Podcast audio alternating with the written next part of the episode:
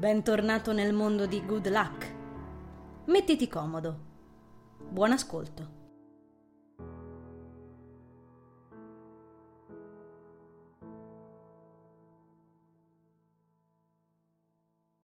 La nostra classe è evasa in un lampo infinitamente più svelta di come sia entrata, ammucchiandosi per lo più al deposito autobus come noi tre ci stringiamo nei giacchetti, rabbrividendo dal freddo. Ma non importa, non sono neanche le dieci e abbiamo un'intera mattina di libertà.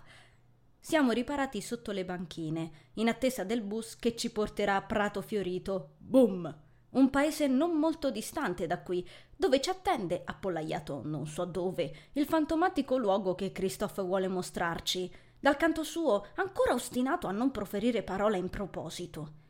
Al momento la sua occupazione principale è lo spostare il peso da un piede all'altro, stringendosi nel cappotto sportivo per sopportare l'aria pungente. Il suo viso si affaccia dal profondo del cappuccio, sotto al quale il berretto verde rimane piantato ostinatamente, facendoci un saluto con la visiera che spunta fuori svelando una ciocca nera della zazzera del mio amico. Teo lo sta esaminando con aria divertita, seduto in una delle poche panchine libere qui a fianco. Chi l'avrebbe mai detto? il temerario Christophe è un freddoloso. Lo scimmiotta, sollevando il naso dal suo libro fantasy, spircio la copertina del volume, pensando quanto io sia stata stupida a non portare con me il lingotto di Stephen King che sto leggendo in questo periodo. Mi annoio a morte. L'MP3 sembra aver esaurito le batterie e muoio di freddo. Tra l'altro, quindi neanche me la sento di canzonare Chris anch'io. Lo capisco bene attualmente, anche se ho uno stupido giubbetto addosso anziché il fantastico cappotto verde, che oggi guarda un po' mi avrebbe fatto comodissimo. Occhio greco a casa! riprova la vocina.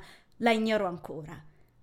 La nebbiolina, insinuata in ogni particella d'aria, sembra volerci ricordare che potrebbe piovere da un momento all'altro, nascondendo le pesanti sagome degli autobus dietro la barriera automatica. Le scritte luminose delle destinazioni riescono a malapena a perforare la coltre, macchiando di arancione questa fitta coperta bianca.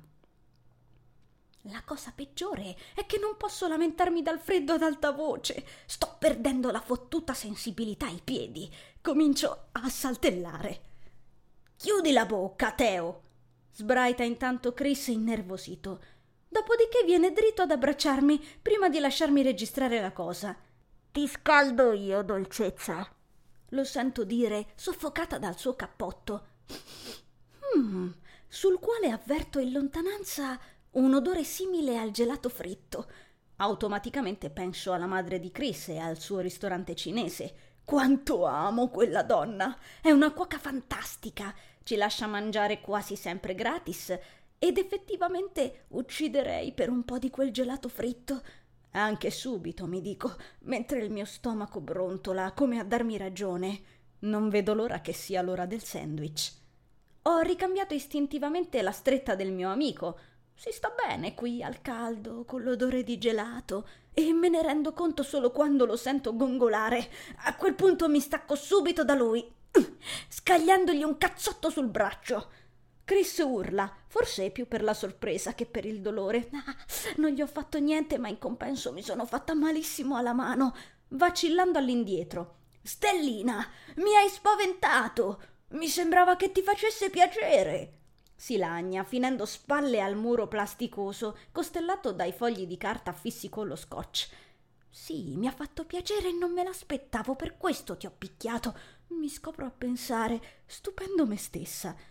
Credevo di averlo picchiato di riflesso come faccio sempre, e invece di cosa ho paura?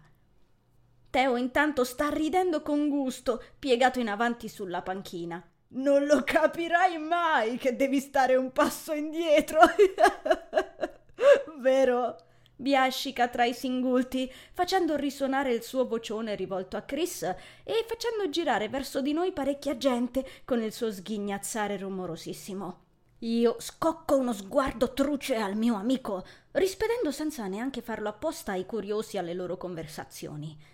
Il costante mormorio di chiacchiere riprende indisturbato. Teo, anche stavolta, ha interrotto subito le sue risate al seguito del mio sguardo assassino. con un'aria vagamente inquietata e ritraendosi tutto, forse temendo un altro pizzicotto mortale. Non credo si renda conto che grosso com'è potrebbe tenermi ferma con due dita, se volesse.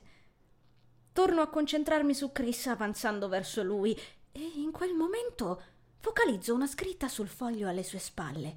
Sgrano gli occhi. Ehi, Envil, cosa... Mi avvicino un po' di più, provando a leggere meglio l'annuncio. Metto una mano sulla spalla di Christophe per farlo scansare e dare un'occhiata. È poco più alto di me, ma quanto basta per non lasciarmi vedere nulla. Lui, dopo il mio gesto, mi prende subito la mano attirandomi a sé. Cosa? Le nostre labbra si toccano ancor prima che me ne renda conto. Cosa? In rapida successione mi divincolo dal mio amico, gli mollo un pugno, decisamente più energico stavolta, in pieno ventre mi pulisco la bocca con la mano. Cazzo! Lui ha gli occhi sbarrati e il volto in fiamme, indietreggia barcollando e mettendo versi inarticolati. Scorgo Teo e la sua mascella calata, il libro abbandonato sulle ginocchia. Quella vista alimenta la mia rabbia, portandomi a riempire Christophe di sberle alla cieca. Vorrei infinitamente tanto urlare, ma dalla mia gola escono solo brontoli muti. Sembro una caffettiera. Chris riesce a prendermi i polsi, tornando finalmente in sé, strappandosi all'aria da merluzzo surgelato di poco fa. Esclama: Fermati! Intanto Teo si è alzato in piedi. Ehi, basta! Ti esce il sangue dal naso! insiste Chris, riuscendo a paralizzarmi, e porto istintivamente le dita alle narici, scoprendo che ha ragione. Un sacco di sangue anche. Un... Teo mi ci ficca un fazzoletto prima di lasciarmi trasformare il deposito in un film splatter. Lo tengo fermo nella narice, mugugnando. Siediti. Mi esorta poi, sospingendomi con troppa forza sulla panchina, cedendomi il suo posto. Alza la testa. Ecco, brava. Fermati un secondo, eh. Mi ritrovo a fissare il tettuccio spiovente della banchina, borbottando parolacce mute. Qualche istante dopo scorgo i pantaloni della tuta di Christophe davanti a me. Mi tocca una converse con la scarpa. In tutta risposta lancio un calcio, ma lui lo schiva. Qualcuno dei nostri compagni domanda se sia tutto ok. Sento Teo spiegare l'accaduto. Solo quello del mio rubinetto nasale aperto, per fortuna, anche perché il resto non è ancora chiaro e fortunatamente nessuno sembra averci notato. È successo veramente in fretta. Pensavo volessi baciarmi perché eri protesa verso di me. Eri vicinissima alla mia faccia e mi hai toccato una spalla. Sento dire Chris. Blocco il respiro dopo aver preso una bella sorsata di ossigeno. Non ci posso credere. È davvero un imbecille. Che c'è? Lo sento esclamare continuando a fissare la plastica a costine. Sai benissimo di piacermi. Secondo te che cosa dovevo fare? Mi limito a sollevare il medio. Lui emana un verso scontento. Ma perché ti sei avvicinata tanto allora? Si può sapere? Sembra esasperato. Protendo l'indice alle mie spalle. Segue un attimo di silenzio. Guardavi. guardavi l'annuncio attaccato dietro di me? Chiede con un tono di voce tra l'incredulo e l'afflitto. Bravo, deficiente! Hai vinto un pacchetto di quoziente intellettivo, cazzo! Quando Christophe capisce di aver ragione, ricomincia con i suoi versi inarticolati, seguiti da diverse imprecazioni in cinese. Le sue gambe si spostano dalla visuale a mezz'occhio. Sospiro. Chris torna davanti a me ed esclama: Senti, mi dispiace, ok? Per favore, non ti arrabbiare. Soffoco una risata. È così tenero. Eh, anche questa mia reazione mi fa stranissimo. Pensavo di continuare a sentirmi incazzata, invece Christophe mi fa tenerezza. La spiegazione generale ai miei comportamenti degli ultimi tempi può significare una sola cosa. Sono ufficialmente bipolare. Sollevo il capo, cominciando a sentire il collo indolenzirsi, e fisso Chris. I suoi occhi a mandorla sono spalancati in una gigantesca espressione di mestizia e timore. Scuoto piano la testa, ficco bene il fazzoletto nel naso, incastrandolo nelle narici, poi mi alzo, schivo Christophe e torno all'annuncio attaccato qui dietro. Stacco il rettangolino di carta senza troppi preamboli, tiro fuori dalla tasca del mio zainetto una matita rosicchiata e scrivo sul retro del foglietto Non fa niente, ma non provarci mai più. Lo piazzo davanti agli occhi del mio amico, aspettando lo legga. Il suo volto cambia subito espressione. Sembra rasserenato. Ricevuto. Mi rassicura toccando la visiera sporgente. Niente baci prima del fidanzamento ufficiale. Allarga un sorriso sghembo e parecchio impertinente, lasciandomi a bocca aperta. Gesticolo segni di diniego, facendolo scoppiare a ridere. Non ha capito proprio niente. Certo, Stellina, certo. Si limita a dire lui, strofinandomi una spalla. Mi rendo conto che questa roba è importante per voi femmine, stai tranquilla. Ah! Oh, simpaticona, vedi di non agitarti così, altrimenti il sangue non la smette. Teo si è materializzato dal retronebbia come nella scena di un film. Oggi tutto sembra voler trasformare le cose nella sequenza di qualche horror. Come va? Controlla un po'. Dice poi, tradendo ancora un po' di apprensione nello sguardo. Si sbottona il colletto del cappotto. Mi impongo di calmarmi, ficcando l'annuncio nella tasca aperta da cui ho preso la matita. Chiudo il tutto e provo con cautela a togliere il fazzoletto Sembra non uscire più niente. Meno male. Commenta il mio amico. Un autobus si avvicina alla banchina, sbuffando nell'aria gelida. Non è il nostro, ma ci salgono sopra tre quarti della nostra classe. Subito appresso c'è quello che aspettavamo. La scritta Forra, Maceria, Prato Fiorito cattura il nostro sguardo. Saliamo sul bus e facciamo per tirare dritto come al solito, ma Teo ci guarda minacciosamente bollando molto metodicamente il proprio biglietto, con una lentezza esasperante. Io e Chris afferriamo il messaggio, vedendoci costretti a infilare due vecchi biglietti scoloriti dell'autobus comprati mesi fa, che tenevamo da parte per le emergenze nella timbratrice. Teo annuisce rasserenato. Finalmente si scosta e ci lascia passare. Uffa, dovrò comprare un altro biglietto di scorta. Sono povera, non voglio. Devo comprare la pizza surgelata, ho delle priorità. Ci avviamo ai sedili in fondo, mentre la mia pelle formicola, grata del calore inaspettato. Sembra siano accesi i riscaldamenti, cosa che mi fa sentire subito meglio. Belli i pullman della linea nuova. Anche se salire in bus senza musica a disposizione mi mette ansia, considerando le pessime playlist passate in radio normalmente. Vabbè, un problema alla volta. Ci accomodiamo sui sedili nuovi di zecca, annusando l'odore nuovo. Mm, questi autobus sono nuovissimi, ma qualcuno ha già cominciato a imbrattarli, a quanto vedo. Osservo il disegnino in pennarello indelebile di un teschio col cappello rigirato, scarabocchiato accanto al finestrino immacolato, vicino al quale sta scritto meno cervello più macello, in caratteri cubitali. Il pullman si riempie, mentre Teo chiacchiera fitto fitto col suo vocione. Sta ancora cercando di spillare informazioni a Christophe su dove stiamo andando. Lo occhieggio mentre si gratta la barbetta, scuotendo Chris per una spalla. Apprezzo molto la sua mancanza di domande su quel bacio incidentale. Teo è sempre stato un ragazzo riservato, qualità da me apprezzata in questo momento più che mai. Si può anche dire che il suo carattere sia del tutto opposto a quello di Chris, che suo malgrado in questo momento sembra deciso a non svelare niente sulla nostra destinazione. Scuote la testa, deciso. Smettila di chiedermelo, non voglio rovinarvi la sorpresa. Su, torna a leggere il tuo libro da bravo nerd. Risponde. Dopodiché ricomincia a trafficare con dei fogli di carta che tiene in mano. È seduto accanto al finestrino, al lato opposto da me. È strano. Mi sono seduta prima di lui per accaparrarmi il posto con vista fuori, puramente distinto anche se non ho l'MP3 funzionante e non posso sguazzare nei miei film mentali preferiti. Solo che Chris non ha dato cenno di volermisi avvicinare, si è subito piantato dall'altra parte, lasciando Teo sedersi in mezzo a noi. Normalmente si sarebbe subito appiccicato a me. Forse si sente in imbarazzo dopo quanto successo.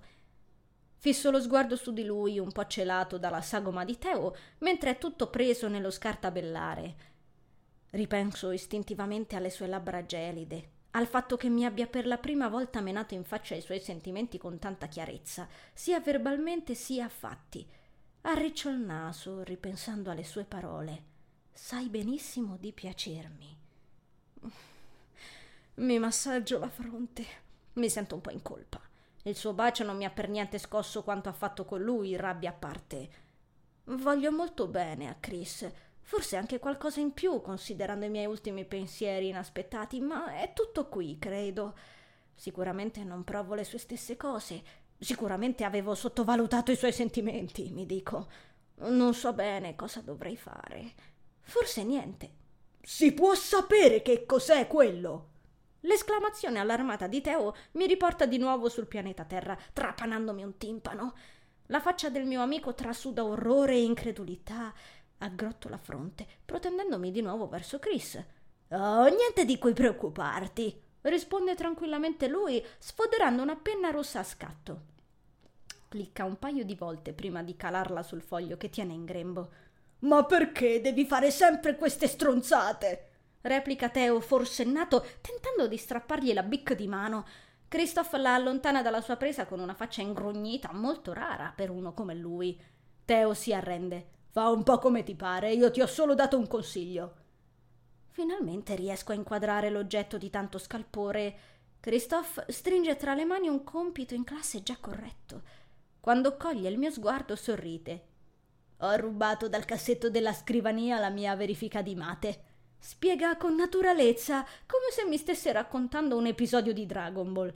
Mi sono accorto per sbaglio che la Fialdini le aveva lasciate in classe. Forse è stato dopo il casino con Teo.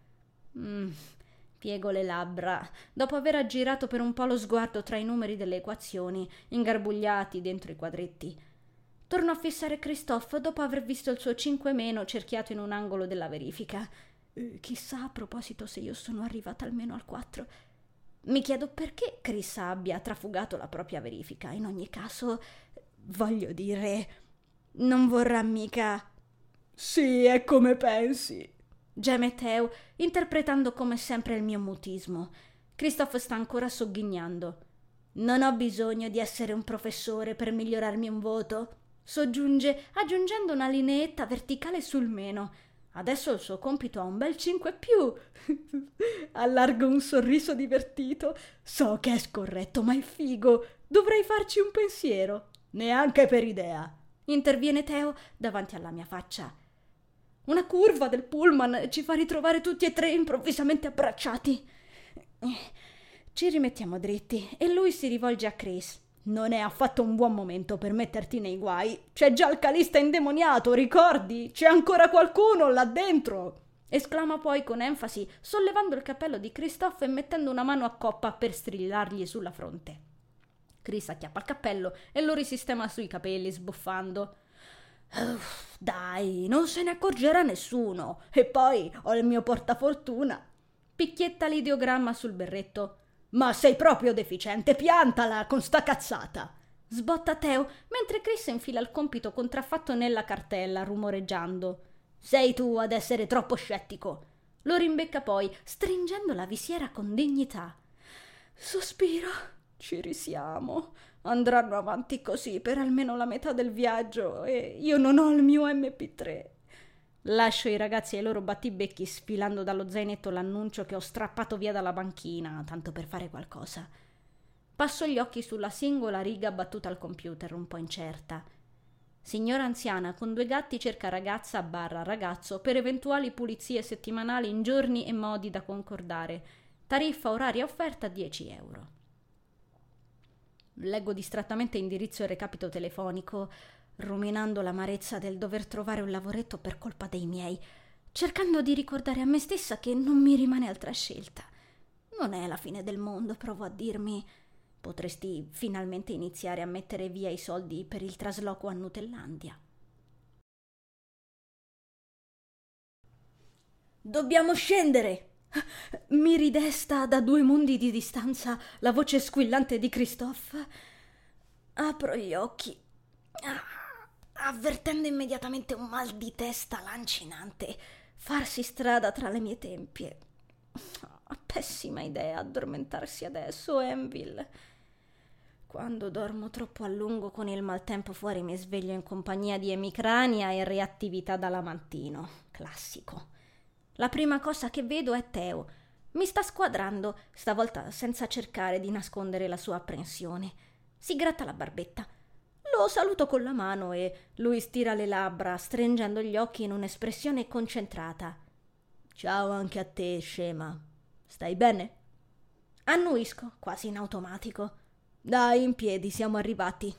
Mi appendo alla mano del mio amico, lasciando che mi aiuti ad alzarmi, ah, registrando la sensazione di sbandamento che accompagna i mal di testa a quelli seri. Arg! Ci avviamo all'uscita mentre mi tengo il capo, sopportando in forzato silenzio le ondate di dolore. Teo mi osserva da dietro la spalla. Sicura, eh? Insiste. Sollevo un pollice risoluta. Dopo mi prendo un momentact che mi frega. Scendiamo dall'autobus, ritrovandoci del tutto inaspettatamente un'ondata di sole in pieno viso. Siamo su un marciapiede di un quartiere periferico, mi sembra di capire guardandomi rapidamente intorno. Lungo la via asfaltata incredibilmente tremula dal calore si diramano parecchie abitazioni identiche, non fosse per i diversi colori. Spingo lo sguardo sulle ringhiere dei balconi, tra i pali dei lampioni, le fontanelle nelle aiuole e i palazzi, trovando solo colori accesi e sgargianti. Tutto mi sembra accecante, nella luce chiara, ogni elemento buono per perforarmi un po' di più il cervello. Andiamo, andiamo! esclama Chris, apparentemente esaltato, esortandoci con ampi gesti. Lo seguiamo lungo il marciapiede, abbagliati dai raggi solari. Fa caldo, pazzesco! Mi libero della sciarpa appallottolandola e ficcandola nello zainetto, che diventa così rigonfio che spero non esploda. Mentre proseguiamo lungo un piccolo sentiero acciottolato, Capisco il motivo del nome Campo Fiorito. Questa zona è verdeggiante. Quasi tutte le abitazioni vantano un giardinetto privato. Molti sono invasi da piante rampicanti, quasi tutte infoltite di gelsomino, che ci investe col suo profumo trasportato dal vento tiepido, deliziandoci le narici. Le rotatorie sono circondate da aiuole punteggiate di corolle gialle. Non so cosa siano con esattezza. Non ho mai avuto il pollice verde.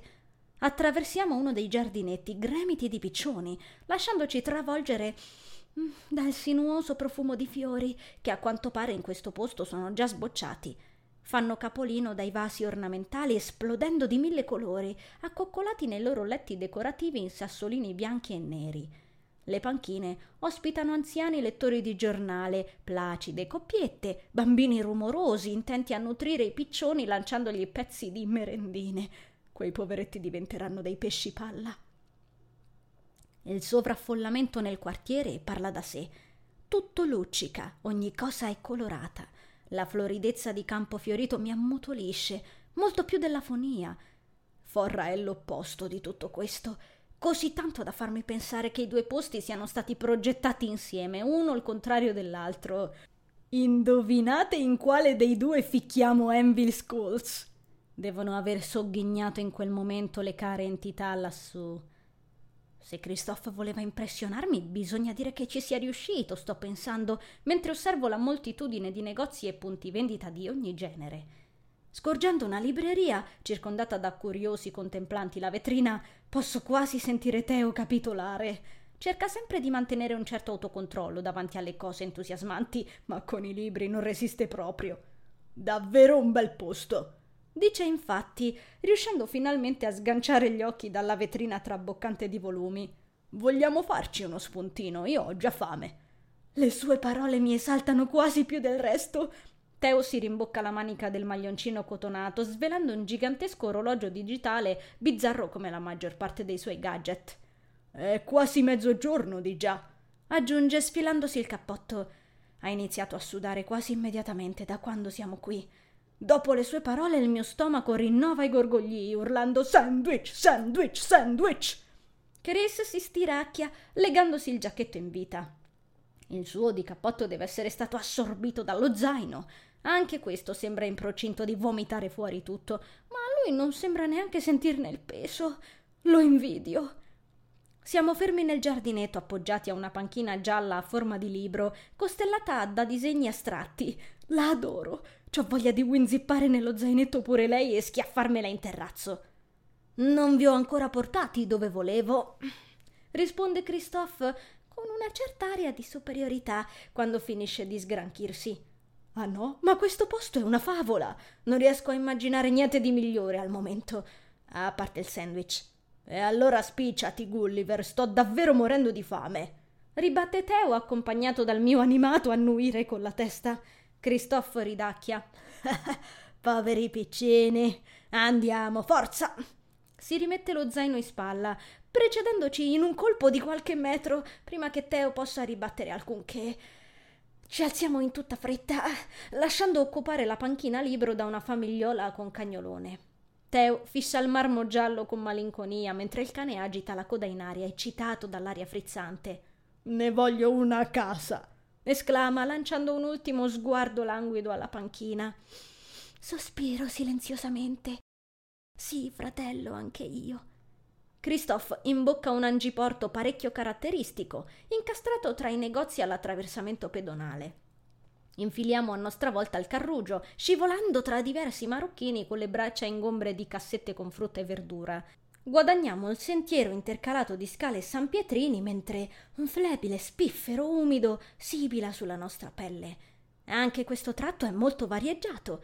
Negozi di souvenir, alternati a rosticcerie e drogherie, ci accompagnano dietro Christophe, lemosinandoci guizzi di profumi stuzzicanti. Il mio appetito aumenta intanto che sbuffiamo appresso al veloce passo del nostro amico. Spero per lui che ne valga la pena, o giuro che lo ammazzo. Sento annaspare Teo, sintonizzandomi ogni tanto sull'emicrania.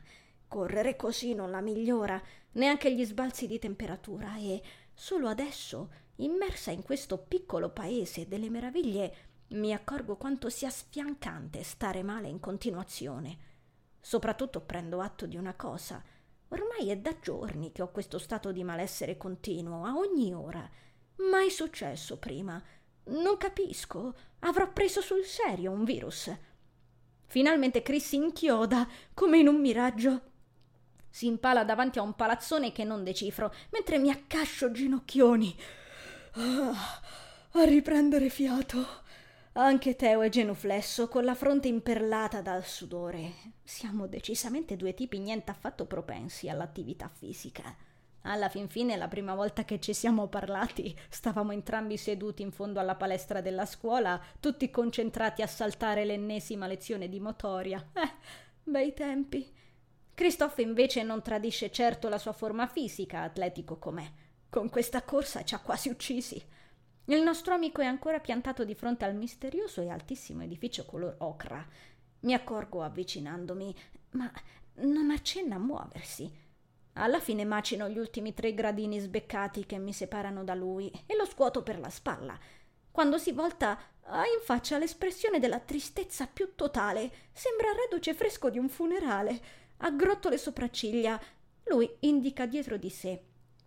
Metto a fuoco la porta a vetri del palazzo nello stesso istante in cui anche Teo ci raggiunge. Lo sento imprecare a denti stretti. Il cartello annuncia, insensibile alla nostra corsa, il giorno di riposo settimanale.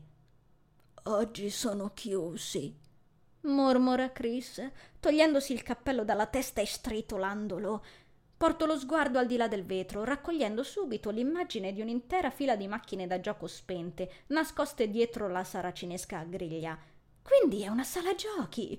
Arretro un passo, sollevando il mento per osservare le finestre sovrastanti.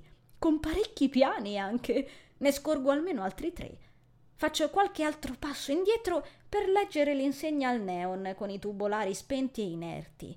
Decifro solo dopo qualche secondo la scritta Stargate. Ma porca troia, Chris! Scoppia Teo, gettando lo zaino scout in terra senza troppi complimenti. Si schianta a sedere sulla cartella appoggiando una guancia alla mano.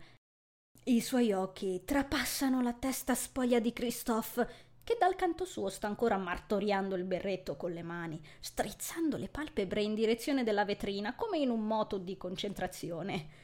No, caro, quello con i superpoteri è Teo qui. Se vuoi sfruttare la forza del pensiero, chiedi a lui. Discendo gli scalini, lasciandolo al suo religioso silenzio, mentre Teo continua. Come facevi a non saperlo? Si asciuga la fronte. Tutta questa corsa per niente. Sono quasi morto dalla fatica. Il suo vocione rintrona nel vicolo. Che ne sapevo? L'ho scoperto pochi giorni fa a questo posto. Si difende Chris, voltandoglisi contro con uno scatto. Rimette il cappello in un gesto brusco, assestandolo dalla visiera. La prima volta era tutto aperto e non c'era traccia di nessun cartello informativo. E poi scusami tanto, sai, se davanti a tutto quel ben di Dio non mi sia venuto in mente di andare in giro a chiedere quando fosse chiuso. Strepita, indicando le macchine dormienti a palmo aperto. Ho l'impressione tangibile di un immenso sforzo da parte del mio amico per non lanciare Christophe dall'altra parte del palazzo. Sta prendendo immensi bocconi di ossigeno, tenendo un pugno premuto sulla fronte. Fa paura. Sembra un golem. Silenziosamente mi frappongo fra i due, con nonchalance, pronta a deviare qualsiasi tipo di collisione. No problem, prendetemi pure a pugni, tanto l'altro ficozzo è sparito da un pezzo. Come sempre succede nelle occasioni di forte tensione, però, i due piombano in un silenzio stagnante, ingessati ai loro posti. Sospiro. Mi tolgo lo zainetto dalle spalle per recuperare il sandwich. Tocco la spalla di Teo con la stessa prudenza che userei per coccolare un leone in periodo di caccia, e lui alza uno sguardo esausto su di me e sul mio panino. Sì, ma infatti basta.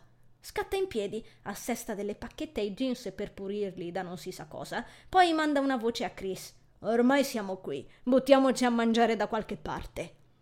Christophe emette un gemito affranto, tenendosi la visiera. Eh, ok. Tornando a guardarci, la sua espressione è totalmente mutata. Ci lascia con un palmo di naso. Conosco un giardino fighissimo, esclama, spianando un gigantesco sorriso bambinesco da un orecchio all'altro. Per me basta che non riparti a correre. Minimizza Teo, sventolando una mano. Il giardino fighissimo, invece, era una villa immensa nel verde. Ripenso all'incisione di pietra, recitante il nome Villa Passiflora, che ci ha accolto in allegria all'imbocco del massiccio cancello di ferro battuto. Ovviamente la villa era l'emanazione in terra di madre natura, completamente imbacuccata di betulle. L'abbiamo percorsa invasi dai suoi profumi, ammirando i rampicanti abbarbicati alle mura di cinta nelle quali se ne stava accomodata essendoci un gigantesco prato assolato ad attraversarla, non ci ha lasciato difficoltà nella scelta di un cantuccio in cui mangiare. Abbiamo consumato i nostri panini una volta scelto il nostro angolo all'ombra di un salice, perdendoci nella contemplazione delle misteriose strutture dall'aria abbandonata, intaccanti il panorama da postazioni apparentemente casuali, quattro in totale, attorno alle quali passeggiavano le piste ciclabili, già brulicanti di impavidi pedalatori, con quel caldo non so come facessero ad andarsene in bici. A me verrebbe soltanto da infilare la testa nel frigorifero con quella temperatura. Anche Christophe è così. Per certi versi vorrei sapere quale sia il segreto. A parte loro, non molte altre persone si aggiravano lì intorno, eccezion fatta per chi si abbronzava in calzoncini e t-shirt, spalmato sull'erba in modalità lucertola, Ecco, mi rivedevo molto di più in quella schiera di persone lì, talmente tanto che, finito di trangugiare il sandwich, sono trotterellata in pieno sole anch'io, liberandomi dagli strati pesanti. Mi è sembrato surreale potermi sdraiare sull'erba in canottiera, percependo i raggi penetrarmi sotto la pelle. Mi sono goduta tutto quel calduccio, per niente abituata alla cosa. È stato bellissimo fino a che non sono venuti a svegliarmi dopo che mi ero addormentata un'altra volta, dicendomi che rischiavo un colpo di sole. Beh, almeno mi ha fatto passare il mal di testa. A quanto pare ultimamente mi addormento ovunque in qualsiasi posizione mi capiti, non importa su quale superficie, morbida o scomoda che sia, la cosa più importante è l'orizzontalità, per il resto mi ha dato tranquillamente, sembra. Credo che presto attiverò l'updating pipistrello, così potrò dormire anche a testa in giù in caso di necessità. Intanto sul viaggio di ritorno in bus ho fatto lo step polipo, attorcigliandomi sul sedile e ronfando della grossa, soliti posti in fondo al pullman. Leggende narrano che Teo mi abbia salvato la vita tre volte, riacchiappandomi per i tentacoli mentre rischiavo di spiaccicarmi al suolo durante le brusche frenate dell'autista. Christophe sembrava parecchio mortificato per il viaggio a vuoto, riflettendoci. Si è scusato parecchie volte mentre pranzavamo, promettendo che saremmo tornati quando la sala giochi sarebbe stata aperta. Teo non mi è sembrato particolarmente contento all'idea. Non è un amante dei videogiochi vecchio stile, a differenza di Chris, che li adora invece. A casa ha una Nintendo 64, probabilmente trovata su internet, più un'intera collezione di game compatibili. Credo sia la sua compagna migliore, o almeno così mi è sembrato, capitando da lui durante una partita a un certo Liat Wars, quando trovai Christophe seduto a gambe conserte sulla poltrona di camera sua, che faceva versacci con la bocca sparando a tutto spiano da una navicella. Ah, e sì, ondeggiava anche a destra e sinistra. L'idea di tornare alla sala giochi non mi è dispiaciuta affatto per quanto mi riguarda. Non reggo il confronto con Christophe, ma mi piacciono i videogame. E poi ora sono curiosa ormai. Non ricordo l'ultima volta che ho inserito un gettone in una macchina. In qualsiasi caso, per me non è stato affatto un viaggio a vuoto. Villa Passiflora mi è rimasta nel cuore ed è stato un posto stupendo in cui andare. Tornare a Forra dopo tanto sole e calore è stato in parti uguali deprimente e traumatizzante invece. Ho dovuto di nuovo nascondermi sotto lo strato di lana del mio maglione, riuscendo ad essere comunque la tipa dai vestiti fuori stagione impallidendo davanti al gelo dentro al mio giubbottino di pelle nera. Teo è sceso molto prima di noi per prendere una coincidenza e prima di andarsene mi ha picchiettato la spalla dicendo evitiamole queste cantate serali psicotiche visto che poi ti addormenti ovunque, ok? Rimettiti, riesumando le battute sul karaoke. Oggi ho capito una cosa, e cioè di doverla smettere di innervosirmi con Teo. Forse il suo modo di punzecchiarmi è solo una strana maniera di preoccuparsi per me. La sua faccia preoccupata me lo ha fatto un po' intuire. Magari la sua scapocciata nei confronti della megera era dovuta anche a quello, non saprei. Forse dovrei piantarla di farmi tante domande. Che importa? Tanto per restare nella saga dei misteri, a Chris è saltata in testa la brillante idea di espormi dubbi a mitraglietta invece, come se potessi interloquire con lui nel senso verbale del termine. Ci ripenso mentre riempio la vasca da bagno, decisa a immergermi per ore nell'acqua bollente sperando di scrollarmi di dosso il freddo, tornato a intaccarmisi sopra la pelle. Getto nell'acqua una bomba da bagno scovata nell'armadietto, osservandola frizzare tra i vapori, riesumando le parole di Christophe. Mi ha chiesto a razzo se ero arrabbiata per il bacio, come mai fossi senza voce, di nuovo, e come mai mi stessi interessando ai portafortuna, tutti quesiti inaspettati, sicuramente, tralasciando quello del bacio al quale ho semplicemente scosso la testa come risposta. Per tutti gli altri ho scritto in pennarello viola sul blocco appunti la prima cosa capitatami in mano, non facilitata dal bus singhiozzante. In quanto alla voce, penso sia stata una buona idea inventarmi un colpo d'aria. Christoph si è scusato anche su questo. Mi sa che non dovevo portarti in bicicletta con quel freddo e correre tanto veloce ricevendo un gesto di minimizzazione. Non voglio si senta in colpa per cose in cui non c'entra. Oh, beh, in cui non c'entra in pieno. Mannaggia a me, alla mia pinocchite patologica. Mi immergo nella vasca, ah, sospirando dal sollievo, ripercorrendo il resto della conversazione con la mente. Con il discorso portafortuna, sulle prime non avevo onestamente idea di cosa intendesse fino a quando mi sono ricordata della mia domanda impulsiva a casa di Lisa. Già, ero curiosa di sapere quanto lui creda nei portafortuna. Domanda sciocca da porre ad uno che senza cappello si fa venire le crisi isteriche. Sono abbastanza sicura non se lo tolga manco in doccia. Ho picchiettato il pennarello sul foglio, riflettendo. Perché quella domanda? Per il fatto dell'occhio della sfiga? Ah, può essere. A quanto pare, in un modo o in un altro, ho iniziato a crederci seriamente. Lo dimostra il fatto che sono convinta di aver trovato la sala giochi chiusa perché non l'avevo portato con me. Anzi, che tutte le sfighe avute in giornata ne siano un'amara conseguenza. Cristo, sto uscendo di senno. Alla fine ho scribacchiato solo stavo pensando di trovarmene uno. Poi ho aggiunto almeno puoi prendermi per il culo. Eh, dopo l'ho sbarrato e invece ho scritto tu che dici? Ho ricevuto in cambio della scritta un sorriso entusiasta e la frase Ottima idea, hai cominciato a crederci. Mi sono ritrovata ad annuire.